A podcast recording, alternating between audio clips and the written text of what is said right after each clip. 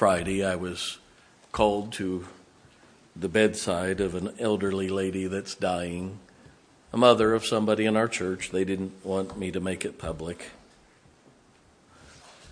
My wife and I went, prayed with them. I was there yesterday. 4:40 this morning. I was getting ready to come to the church and my phone rang and it was that lady. She said, "My mama went to heaven this morning." I said, Well, she got a good Mother's Day present, let me tell you. I said, You didn't, but she did. And as they sang that song, I thought of that. That lady going to heaven this morning, she got to see Jesus. Boy, what a thought. What a thought. I want to help you today. I am I'm not heavy-hearted. I'm heavy for the heavy-hearted. I mean that. What I preach today will apply to many in this room. It won't necessarily be about the topic that is focused on in 1 Samuel chapter 1, but the truth is the truth no matter what the topic is. And I want you to listen to me today. I, I think I can help you. Elkanah and Hannah were married. But Hannah was unable to have a child. By the way, this does happen. It doesn't mean that a woman is less of a woman because she can't have a child. That's like saying that a man's not a man because he's not six foot four, 235 pounds, and can bench press 500 pounds. Amen. Just because you can do something physically does not make you that part of a human being. If you put wheels on your hands and go down the road, it doesn't make you a car it's no different. We have to understand that in the culture of the Hebrews, though, a, a woman took it a little bit more seriously about having a child because they understood that the Messiah would run through Hebrew blood. They wanted the potential of one of their children being in the lineage of Jesus. That's why it hit maybe a little harder to Hannah. Elkanah had more than one wife. I do not advise that. Do you know what the curse of polygamy is? Multiple mother in laws. Uh, but uh, I love my mother in law. That's why she's in Minnesota. I mean, uh, uh Elkanah had children with his other wife, but the Bible says, if you read earlier in chapter 1, don't do it right now, you find out that Elkanah loved Hannah more than his other wife. Even though she had no children, that didn't matter. It was a matter of the other had children and Hannah could not. Now, if we if you read earlier and throughout 1 Samuel chapter 1, you find out that Hannah actually had people, the Bible would use the word an adversary, who would provoke her and say mean, negative things about her because she could not have a child. May I say something? That's about as evil as it gets. Uh, I've heard uh, and I've counseled and counseled and counseled and counseled and counseled and counseled. I've had ladies tell me, Preacher, can't have a baby, but I've had people tell me, well, if you were right with God, you could have one. Well, if that's the case, how about all these drug addicts that are having babies? Are they right with God? Uh, God's judging you. I disagree with that 10,000%. Number one, you're not God to make a statement like that. Number two, that's not necessarily a judgment of God. I think that we ought to keep our comments to ourselves. Amen. As I was taught, you got enough on your own plate, you don't need to worry about what's on somebody else's plate. Right. Hannah allowed this inability to have children to consume her life. Now, listen to me. She, as every Hebrew would do, they would make their yearly trip to the, we would use the term house of God. It was actually the tabernacle. It wasn't the temple yet. Uh, but it was uh, the, where they would come yearly to do their sacrifices and give their tithes and all that kind of stuff. They would take a yearly trip there to do it. While there, she slips in and she begins to pray. We read how she began to pray, but she was so consumed with grief, she couldn't even get the words out of her mouth. Now, listen to me very carefully. She's there at church praying. She's so consumed with grief that she can't get words out. She's just moving her mouth with nothing coming out. And Eli, the high priest, sees her and he says, Woman, what are you doing here? You're drunk. She said, No, sir. I'm not drunk. I'm, I'm, I'm filled, I'm consumed with sorrow and grief. She said, I'm barren and I'm begging God to give me a man child that I'll loan back to him for his whole life. Samuel, in her, his conversation with her, realizes she's not drunk. but he said, It's okay. Get up. You go back home with your husband, and about this time next year, you'll be bringing a baby with you. Bible says that she got up and look at verse 18 at the very end. So the woman went her way and did eat, and her countenance was no more sad. Wow. Now, the next year, her countenance was sad because she had a baby. No. Uh, now, listen to me very carefully here. She is so consumed by grief over this that he rebukes her for being drunk.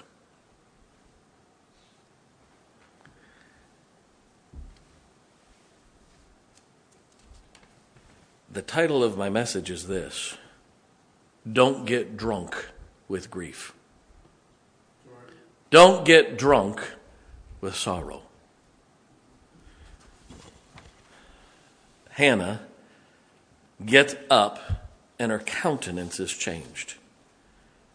She was no longer consumed by the grief and the sorrow. And immediately her countenance changed. And just as Eli said, if you read the rest of the chapter, don't read it now. Or as Paul Harvey would have said, the rest of the story. Uh, but she goes back home with her husband, and in just a few short weeks or months finds out she's expecting. And she has a child. I think it's funny. We read in Sunday school this morning in chapter 3, you find out that when she came back the next year with that baby, she was so happy that Eli looked at her, the priest, and said, Well, since you've kept your end of the bargain, God's going to bless you. She ended up having three boys and two girls after that. I'm not sure that was a blessing or a curse. But Hannah promised God she would raise that child till he was weaned and then take him back to the house of God and that he would grow up in the house of God to serve God his entire life for God. By the age of probably four or five, Hannah goes back to the temple with Samuel, hands him over to Eli the priest, and said, let him serve God the rest of his life as one of your own sons.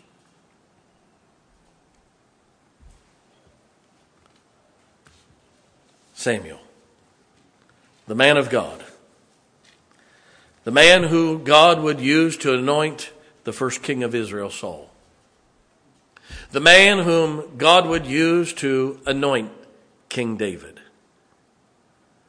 the one who God would use to rebuke Saul.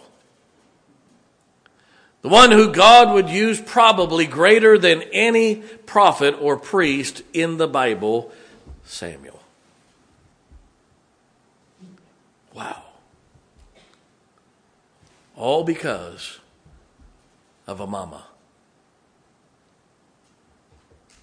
By the way, she kept her promise to God. When that child was weaned and able to care for himself at the age of four or five, she had put everything into him that she could. She would go there from year to year and bring him a new coat every year. She would see her child once a year. She watched him grow up. She watched him become a junior, then a junior higher, lost his brains, fell out his ear. Watched him become a high schooler. Watched him serving God. By the way, at the age of four or five in 1 Samuel chapter 2 and 3 and 4, you'll see the statement, and the child Samuel ministered before Eli and the Lord. And the child ministered to the Lord. Eli's adult sons were not even saved. They were perverting the temple. They were whoring around with women at the temple. They were stealing things that were God's and they weren't even saved and they, they weren't doing the work of God. And God came to a little five year old boy and called one night and said, Samuel. And he went up and went to Eli and he said, I didn't call you. Go back to bed. He went back to bed and God called again, Samuel, and he got up and he went to Eli and said, What do you want? And he said, I didn't call you, but if it happens again, say, Speak, Lord, thy servant heareth. And God came to Samuel again the third time and said, Samuel, and he said, Speak, Lord, for thy servant heareth. God had to talk to a little boy instead of a bunch of adults. By the way, it's sad that he had to talk to a four or five year old boy and not Eli.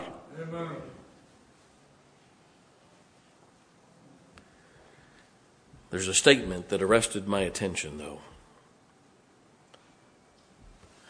When Eli looked at her and said, Why are you drunk? Why are you drunk? She wasn't drunk, she was consumed with sorrow and consumed with grief. Now, listen to this. That means being consumed by grief and sorrow is like consuming alcohol. I didn't say it, God did. These aren't my words, they're His words. But if you've counseled as much as I have, and you watch people who allow grief, who allow sorrow to consume their life, you'll find that statement very true. Sorrow can have the same effect as alcohol. Right. Grief can have the same effect as alcohol on a person's soul or spirit. I realize today's Mother's Day. But I wonder how many mamas in this room are allowing their life to be consumed by sorrow, consumed by grief. Wonder how many men in here you have something in your life that's consuming you of sorrow or grief, and you're acting to God like a drunken person. Say, well, that's not me, preacher. Well, we're about to find out. I would love for every person to walk out of this room today like Hannah did with her countenance changed and be free from the bondage of that drunkenness. This isn't just for ladies, this is for everyone.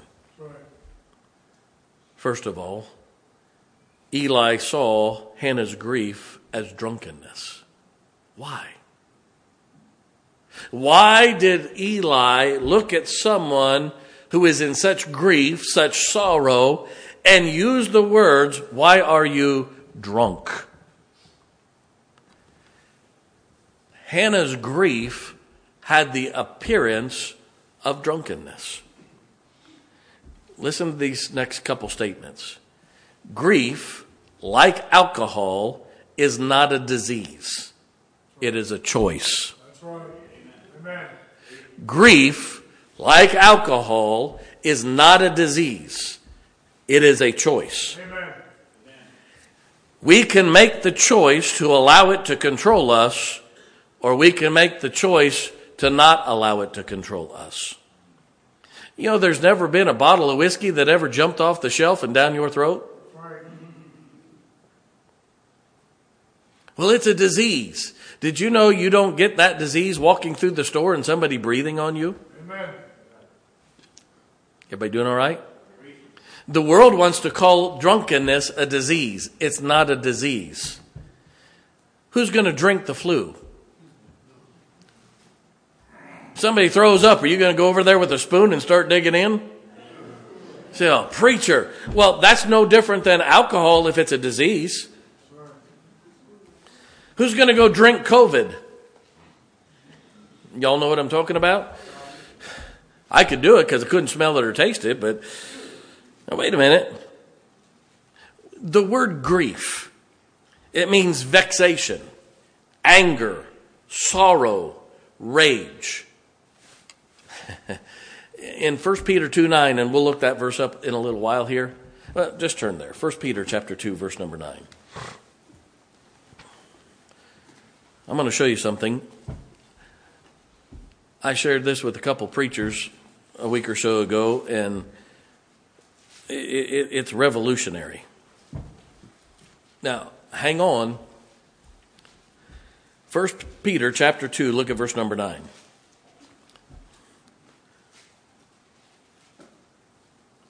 Now, I'm sorry, verse 19, not 9.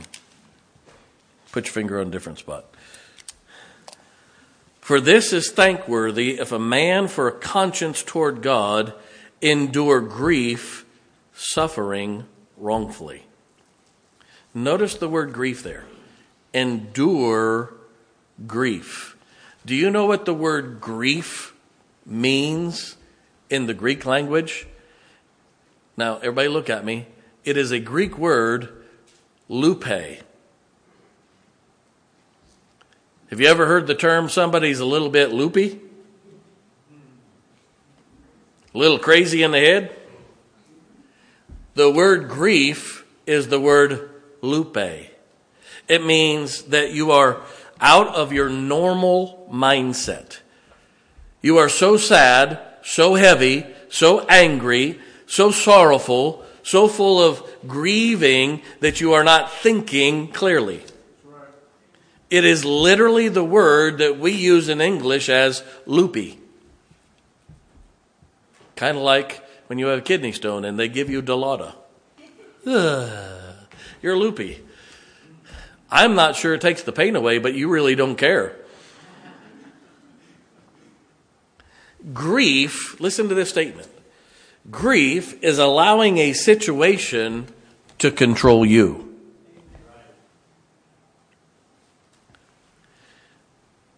Grief is allowing the death of a loved one to consume you to where you quit living.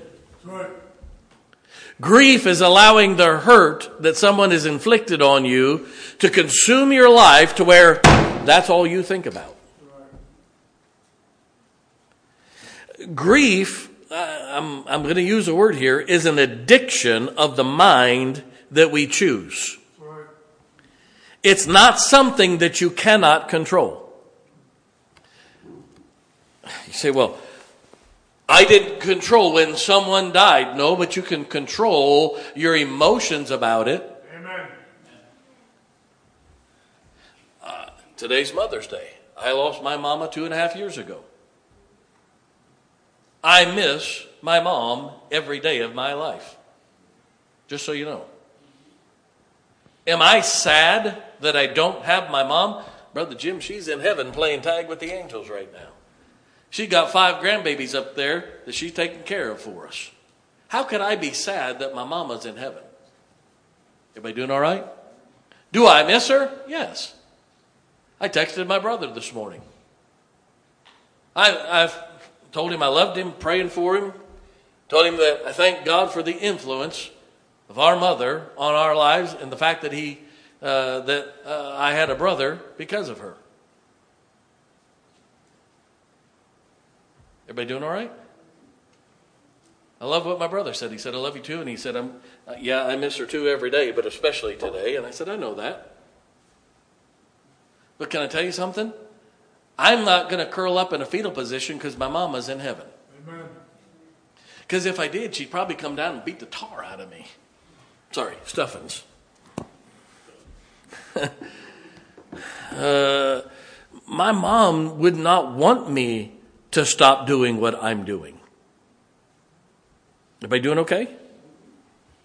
You see, grief is an addiction, and it's addiction of our mind. Did you know if you could take alcohol out of a drunkard and dry them out and keep them away from alcohol, they'll never miss it again?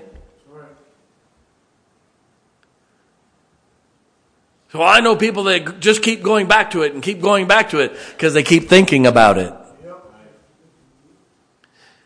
I know people who can't, they say they can't quit smoking. You know why they can't quit smoking? Because they keep thinking about it. They don't replace in their mind, it's an addiction of the mind, not biologically. So grief is something that we choose to run back to over and over and over and over and over again. I know people who have gone through divorce and they're fighting over kids and then their kids start growing up and they lose influence on a child because one parent's evil, one parent's not, and the parent that's not evil just about quits living because of the evilness of the other parent and they quit living because they're so consumed with grief. Can I tell you something? Quit being consumed with grief. Amen. Number two, what does God say in the Bible about grief? Lick your finger, don't put it in anybody's ear. Uh, but it, go to Job chapter 6. We're going to look at quite a few verses here. So go right to the book of Psalms and back a, about 40 pages, you'll be at Job 6. Job chapter 6. Look at verse number 2. Now realize Job lost 10 children. Job lost five businesses. Job had all of the workers in those five businesses killed. All in one day. Job lost his health. Job lost the loyalty of his wife, and then he's got three friends who show up and sit there for seven days looking at him, and then start telling him that he's being judged of God. Look what the Bible says of Job. Oh, that my grief were thoroughly weighed and my calamity laid in the balance together. Wow. For now it will be heavier than the sand of the sea, therefore my words are swallowed up. First thing about grief is this it's a heaviness. It's a heaviness.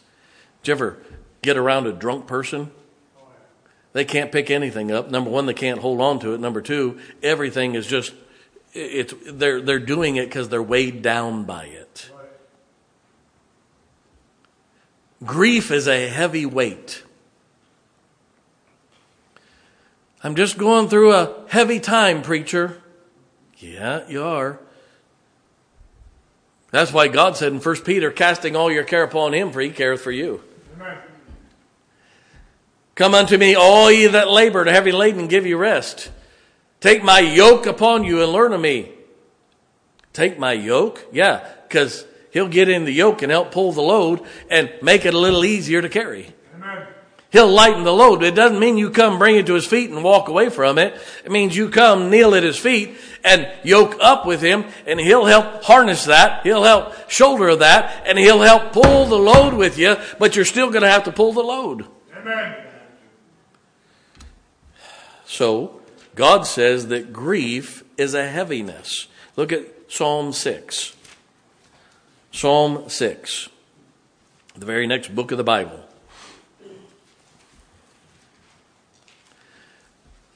Now, I'm just showing you what God says.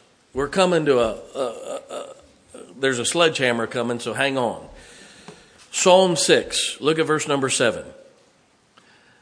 Mine eye is consumed because of grief. It waxeth old because of all mine enemies. Did you know grief causes troubles physically with your eyes? It also causes trouble in the fact that, notice it says, my eye is consumed. In other words, I can't get my eyes off of it. I keep going back to it. I keep focusing on it. And it's daily, moment by moment, hour by hour. And uh, uh, can I tell you something? Grief will affect, sorrow will affect how you view life. It does. I spend my life with people who are losing their life. I watch families go through the death of loved ones more than I probably ever thought I ever would. But can I tell you, as I did, Brother Barnes was with me yesterday. I said, just think of this. When she takes her last breath here, she's going to be in heaven. Brother James, Miss Lily's there. Did we want her to go? Not then. But here's the question I have for you. We're all sinners. We're all going to die. When is it right for somebody to die then? Well, I just wish I, wait a minute. I don't care if they're 130 years old. You'd wish you had more time with them. I picked that number because nobody lives that long. Amen. It consumes your eye to where you can't see clearly. Can I tell you something? Someone who's filled with sorrow, someone who's filled with grief does not see life clearly. They don't make good decisions. They can't see what's coming next because they're still thinking about and viewing the problem that caused the hurt. I didn't say it, God did. Look at Psalm 31 just about 25 chapters down the road here. Psalm 31. Look at verse number 9. Psalm 31, verse number 9. Have mercy upon me, O Lord, for I am in trouble. Mine eye is consumed with grief, yea, my soul and my what? Belly. You lose your appetite. You don't eat right. Your digestive system gets messed up because of grief and sorrow. I watch somebody lose someone close to them or go through a tumultuous time and they, they, their health starts declining because first thing they do is quit eating and they quit being able to see life clearly. I'm just not hungry. I'm just not hungry. Yeah, because all you're doing is thinking about your problem. Now, please don't get angry with me. You're going to think I don't have a heart. That's 180 degrees wrong. I promise you. Look at Proverbs chapter 15.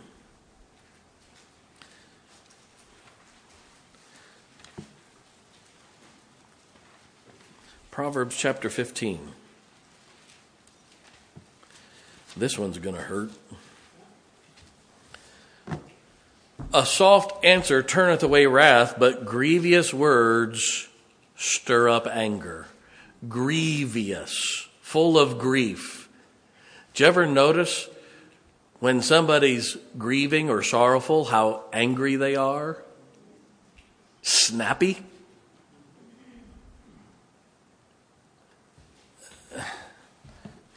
Okay, everybody look at me. I love you, but I'm about to teach you something. Just because you're having a bad time doesn't mean everybody else has to. Amen. I love you. You shouldn't live your life expecting everybody else to forgive you because you're a jerk.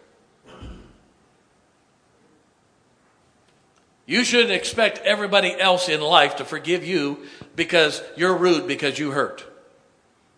Everybody doing all right? Now, I love you. Did you know you can hurt and still have a good attitude? Last time I had a kidney stone, I drove myself to the emergency room. I felt it coming early enough, and I got there quickly. It was a Sunday morning. I was dressed just like this. When you show up at the ER at 5:30 in the morning dressed in a suit, and you've been there as much as I have, they said, "Pastor Bush, who are you here to see?" I pulled out my driver's license, leaned over the counter, and said, "Me." I said, "I got a kidney stone. Hurry up, please."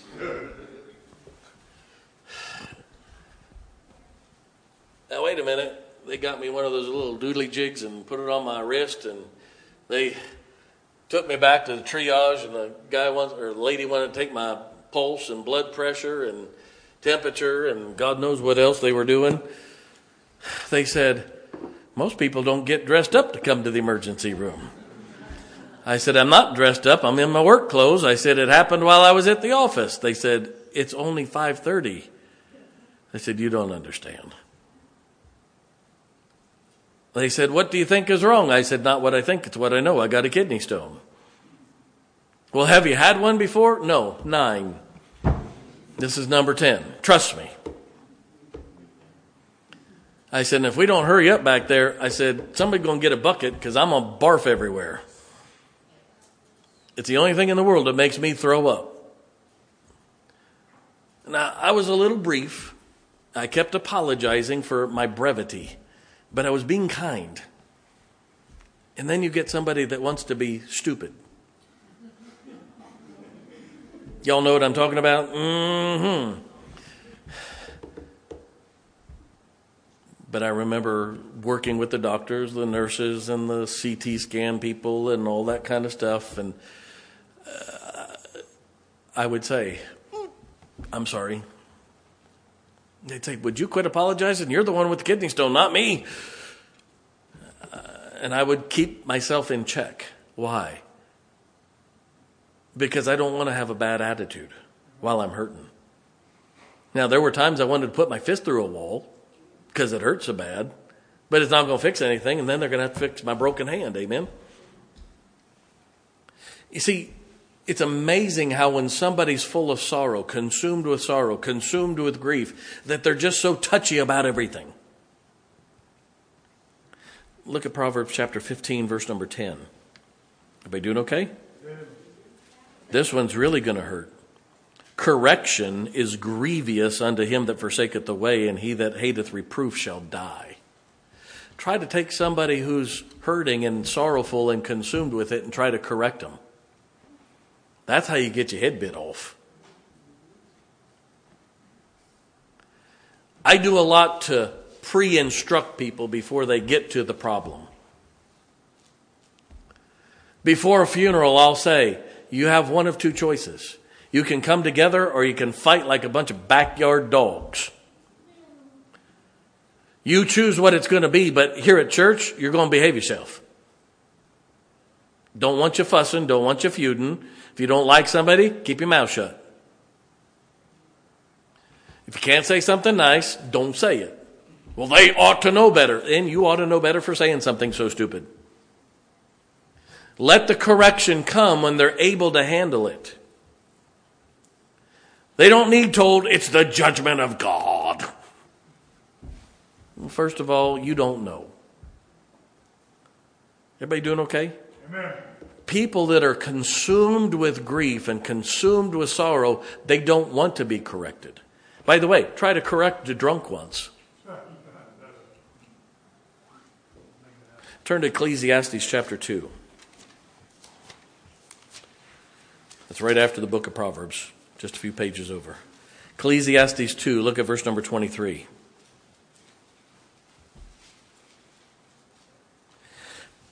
Ecclesiastes 2:23 For all his days are sorrows and his travail grief.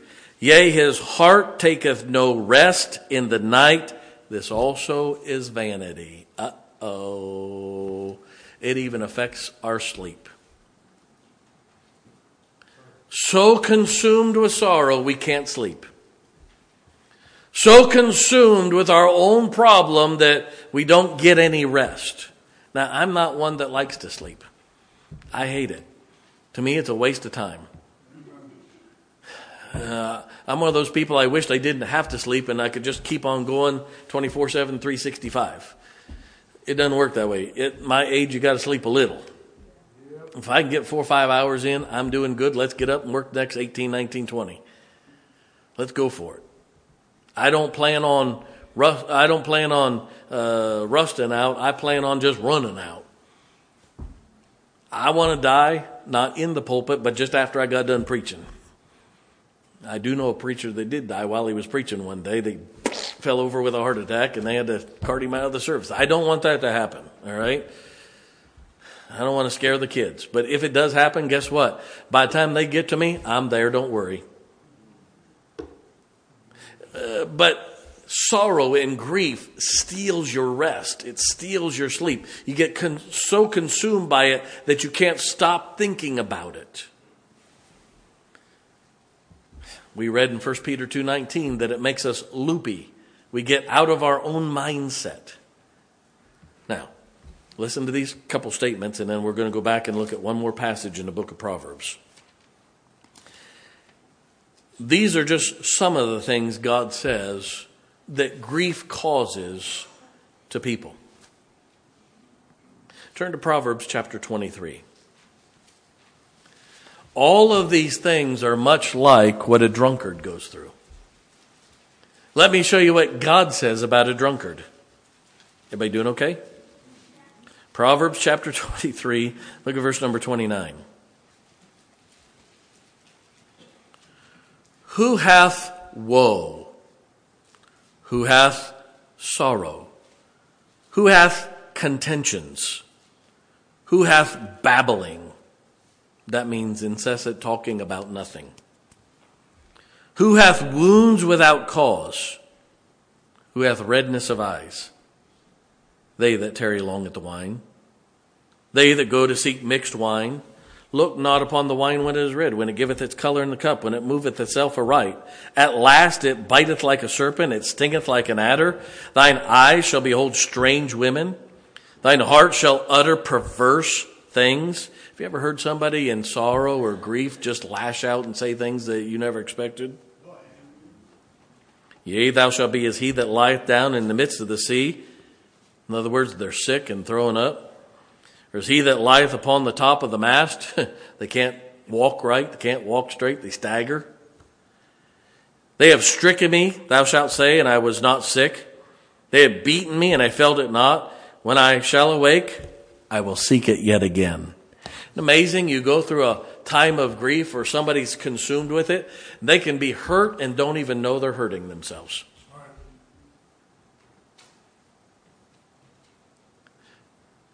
And Eli looked at Hannah and said, Why are you drunk?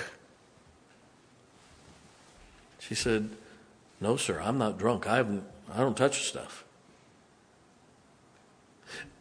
But grief and sorrow can act like drunkenness. So, by the way, just as a drunkard in Proverbs 29:35 says when I awake I will seek it yet again, isn't it amazing how each time a person gets up they go right back to the grief.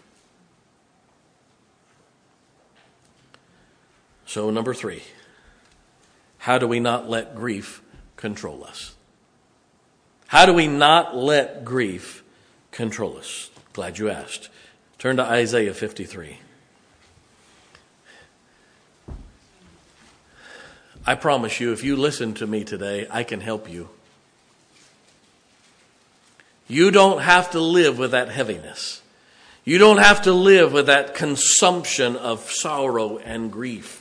You don't have to live with the pain and the heaviness and the redness of eyes and the loss of sleep. And you don't have to go through all those things just like a drunkard would from alcohol. Look at Isaiah 53. Look at verse number 4. Uh, let's let, let's go back uh, to verse number one. Who hath believed our report? To whom the arm of the Lord revealed? He shall grow up before him as a tender plant, as a root out of dry ground. He hath no form or comeliness. When he shall see him, there is no beauty that we should desire him. This is in reference to Jesus. Look at verse number three. He is despised and rejected of men. A man of sorrows and acquainted with what? Grief. And we hid, as it were, our faces from him. He was despised and we esteemed him not. Surely he hath borne our what? Griefs and carried our sorrows. Yet we did esteem him stricken, smitten of God, and afflicted. He was wounded for our transgressions, He was bruised for our iniquities. The chastisement of our peace was upon him, and with his stripes we are healed. Do you realize that if you're saved, Jesus already took care of all of your grief for you? Amen. Do you realize as a child of God, you don't have to grieve because He bore our grief and our sorrow at Calvary for us? Oh, I didn't say sadness. I said grief.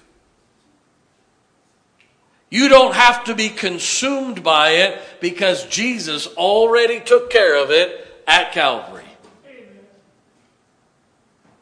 Dad and I regularly talk about my mama. We both miss her. We all do. But can I tell you something? We find comfort in the fact that she's doing all right. Amen. Brother James, I love my mama, but she was so sick, I wouldn't want her back if she couldn't be well. I really wouldn't. She was suffering. People don't know how much she suffered. We didn't even really realize it. Can I tell you something? She's doing fine now. It was all cared for at Calvary. Did you know your sorrow and grief have already been paid for? if you paid your house off, are you going to keep making house payments after it's paid off? Say, preacher, that's kind of silly. Then why are you making payments on grief that God already cared for?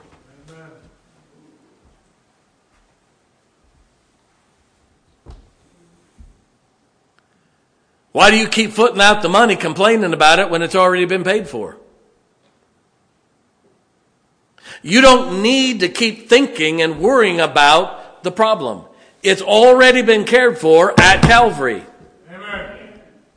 Years I spent in vanity and pride, caring not my Lord was crucified, knowing not for me he died at Calvary.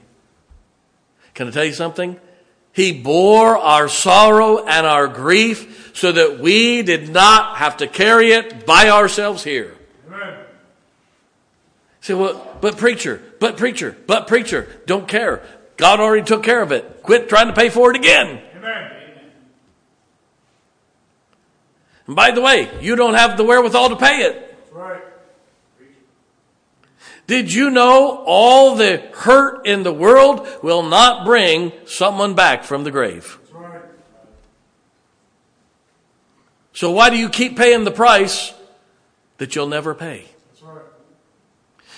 Uh, some are hurt by a loved one, a child, a parent, a step parent. I don't care who it was that hurt you. May I say something? It's been cared for at Calvary if you're saved. Amen. Number next. You're about to really get mad at me. Turn to Ephesians chapter 5. If you get this next point, I promise you this next couple minutes will change your entire rest of your life. Some of you are going to think, I have no heart, but I love you enough to tell you the truth. Ephesians chapter 5.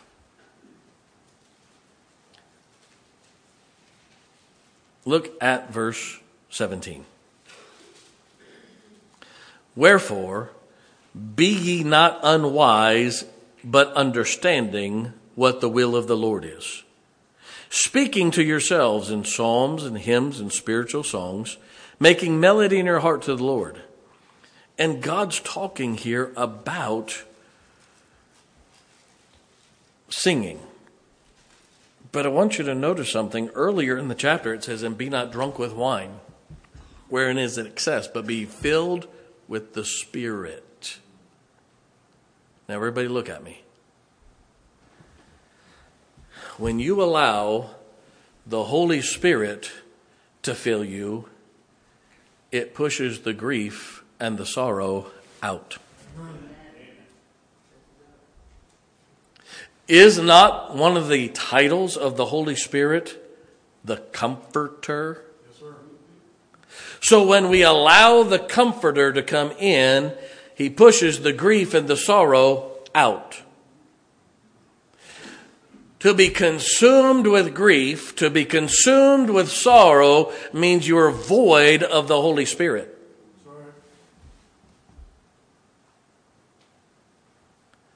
See, God says, but be filled with the Spirit. And being filled with the Spirit pushes the grief, pushes the, the sorrow out, and allows the Comforter to do his job. Here's what happens. I don't want to go to church. I don't want to read my Bible. I don't want to pray. I want to sit here and have a pity party. I want to sit here and hurt. I want to think about what I don't have and you're more consumed with what you don't have or what you think you gave up than the very Holy Spirit of God who could fill you and take that away. You can't be filled or consumed with the Spirit and filled with grief at the same time. It's impossible. That's like saying I can have light and darkness in the same room. They do not abide together. One chases the other away. And may I say something? When you let the Holy Spirit in, He chases away the grief. He chases away the sorrow, and He is the comforter to give you comfort. Amen. The God of all comfort. Whew. That means this sorrow and grief is a spiritual problem. That's why the world loses it. They have a dead spirit. Then why do we Christians act like a lost world when it comes to hurt? Christ already paid for it. He indwells us with the Holy Spirit at salvation, and He gives us the Word of God by which to get through that. Let me show you what I mean. Turn to 1 John, right before the book of Revelation. 1 John chapter 5, and I'm done. I'll make about four or five statements, and we will pray. 1 John chapter 5 verse number 3. Let me start in verse 1. Whosoever believeth that Jesus is the Christ is born of God. And everyone that loveth him that begetteth, uh, that begat, loveth he also that is begotten of him. By this we know that we love the children of God when we love God and do what? Keep his commandments. For this is the love of God that we keep his commandments and his commandments are not what? Grievous. Everybody look at me. I'm going to make a very hard statement. If you're grieving, you're not obeying. Because his commandments are not grievous. I didn't say you didn't have sorrow. I didn't say you weren't sad. Two and a half years ago, when I stood right here behind this piece of wood, and my mom's casket was right there, was my heart heavy? Yes, it was. But was I consumed with grief? No, I was not. I was being obedient. I was doing what God said, and I was obeying my mama. Everybody doing okay? We are to live by the principles of God not by our emotions and our feelings. Get into spiritual schedule. Don't allow how you feel to consume you. When you face those tough times, your best friend will be a schedule. You shouldn't miss work for six months. Shouldn't sit in a room in the dark for the next three weeks doing nothing but thinking and thinking and thinking and thinking and thinking and thinking about it. Everybody doing okay? I think you ought to have a scheduled time to hurt. Do you know I plan when I'm going to think about my mom? Well, things just pop up, preacher. When they do, I start thinking about something else because it's not time to think about it. And if I'm not planning on thinking about it, now I can handle it now, but at first I didn't allow it to come up.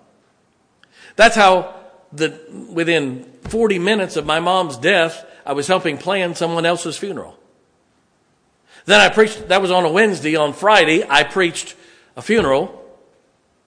I had dealt with Mrs. Diener and her husband, who passed away the very same day my mom did, helped plan his memorial service. I preached Sunday school, Sunday morning, Sunday night church, preached mom's funeral on Monday, preached Mr. Diener's uh, memorial service on Tuesday, and came back and we had Wednesday night Bible study. How do you do that? Not being consumed with grief, but obeying the Word of God. And schedule becomes your best friend. I'm not saying you work and just take off work just to go to the funeral. But I know people that have to take six weeks off because somebody passed away.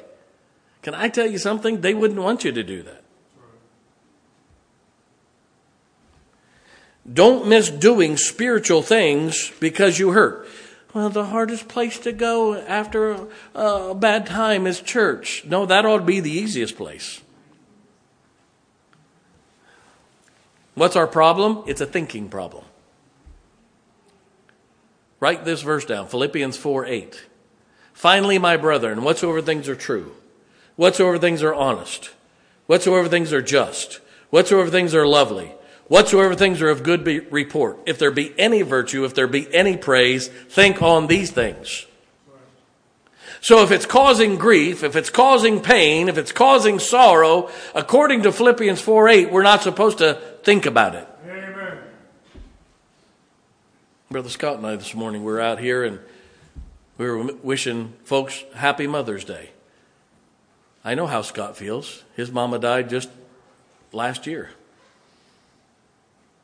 Mother's Day doesn't have the same pathos that it used to. I get it. We understand that, but it doesn't mean we don't want you to have a happy Mother's Day. You see, consume your mind with the Word of God and obeying the Word of God. Allow the Holy Spirit in. Realize God paid for that, and at salvation, He gave you the Holy Spirit and the Word of God to push out the grief, to push out the sorrow, so that you could be consumed by His Word, His obedience, and His Spirit. Amen. Hannah, you need to get spiritual. You need to fill yourself with something other than your selfish pain. You need to get up and realize God's got this. Go on. And she left, and her countenance was changed. By the way, people who die who aren't saved, they go to a place called hell, and there is a real hell. Can I tell you what one of the worst parts of hell is going to be? And it's not the fire. The Bible says that hell is a place that is grievous. And for eternity, forever and ever and ever and ever and ever, people are going to be grieving in hell. weeping and wailing and gnashing of teeth and full of grieving over the sin, over the wrong, over the evil, and the anger at God that they're being judged for their own sin. You talk about a place not to be, that's called hell. Thank God in heaven.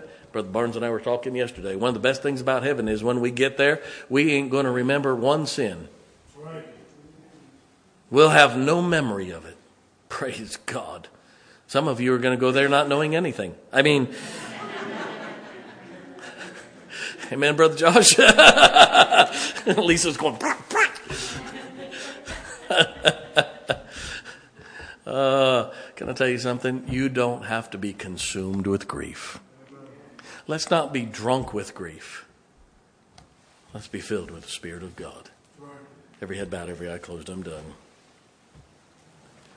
Who'd say, preacher, if I died today, I'm 100% sure I'd go to heaven. I know that. Would you raise your hand? God bless you. You can put your hands down. Who'd say, preacher, if I died today, I don't know for sure, but I'd like to know it. Would you raise your hand? All right. Who'd say, preacher, somewhere in that sermon, something I needed? Would you raise your hand? Well, my soul, almost every hand. You may put them down. Maybe we need to take our grief and our sorrow and bring it to God. Allow the Holy Spirit to push it out and us to leave this service with our countenance changed, the heaviness gone, not acting like a drunk person from pain. If you've been saved and never baptized, we could take care of it today. If you've been saved and baptized by immersion, you like to join our church, you come. Many ought to come to an old fashioned altar. Kneel Let's get rid of the grief and the sorrow that's causing us to be a bit drunk